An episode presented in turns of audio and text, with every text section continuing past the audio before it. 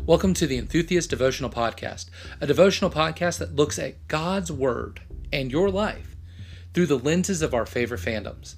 Our prayer as you listen is that you'll grow even deeper in your walk with Christ and take steps and gain knowledge that'll further your walk with Christ.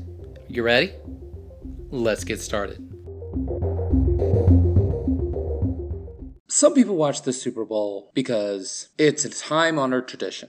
Some people watch the Super Bowl for the fellowship around the TV and around the buffalo wings and queso or whatever you have. Some people, it's because your team is in it. Others watch the Super Bowl for the commercials. And this week there have been some great devotionals about Super Bowl commercials. The Daily Nerd Devo did one on Monday with Tony T about the Eat Local uh, Wayne and Garth commercial. But the commercial I want to talk about today wasn't found in the Super Bowl. It's Progressive Insurance. And if you don't have Progressive Insurance or don't know who Flo is, I'll put a link in the Enthusiast Society uh, Facebook page. If you're not joined, please join. In the commercial, Flo comes home on a Sunday and finds her coworker Jamie singing Oh Danny Boy with her parents. And she's at first puzzled. What is Jamie doing here? And her parents inform her he's been our agent. He's saved us money. He's helped us bundle our insurances.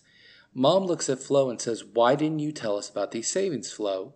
And Flo says, I've literally told you hundreds of times. And if you'd seen the progressive commercials before with her family, that was painfully obvious that she had literally told them hundreds of times. It took Jamie for her parents to see how to bundle their insurance. Well, the same could be true about the souls you're winning. In 1 Corinthians chapter number 3, Paul discusses an issue he brings up in 1 Corinthians chapter 1 about people that were bragging about who baptized them. Well, you were baptized by Paul. I was baptized by Apollos. Well, I got you all beat. I, I was baptized by Peter himself. And Paul was like, whoa, whoa, whoa, whoa. That's not the point on this. And he brings up this, a man named Apollos. And he brings up the point, I sowed, Apollos watered.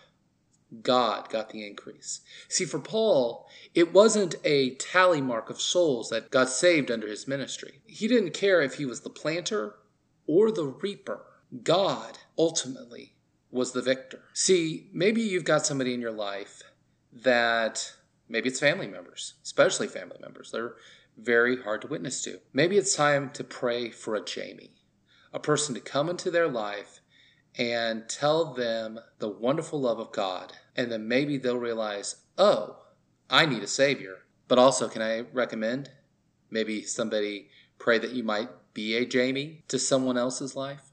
Be that person that is able to win those unreachable people. I've got friends, I've got people I know that were considered unreachable, but somebody went out and reached them. If you've got somebody that needs to know the Lord, pray for Jamie. Pray for God that you can be a Jamie. Because when we do that, we are as enthusiastic about God as our favorite fandoms, and then we are enthusiasts.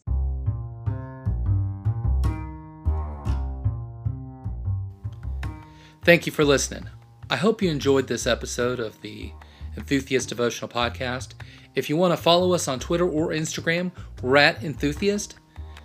We also invite you to join the Enthusiast Society on Facebook. We look forward to having you. This is David. We'll see you next time. Initiating Project Theta. Oh boy, here we go. Quiet, you'll spoil the surprise.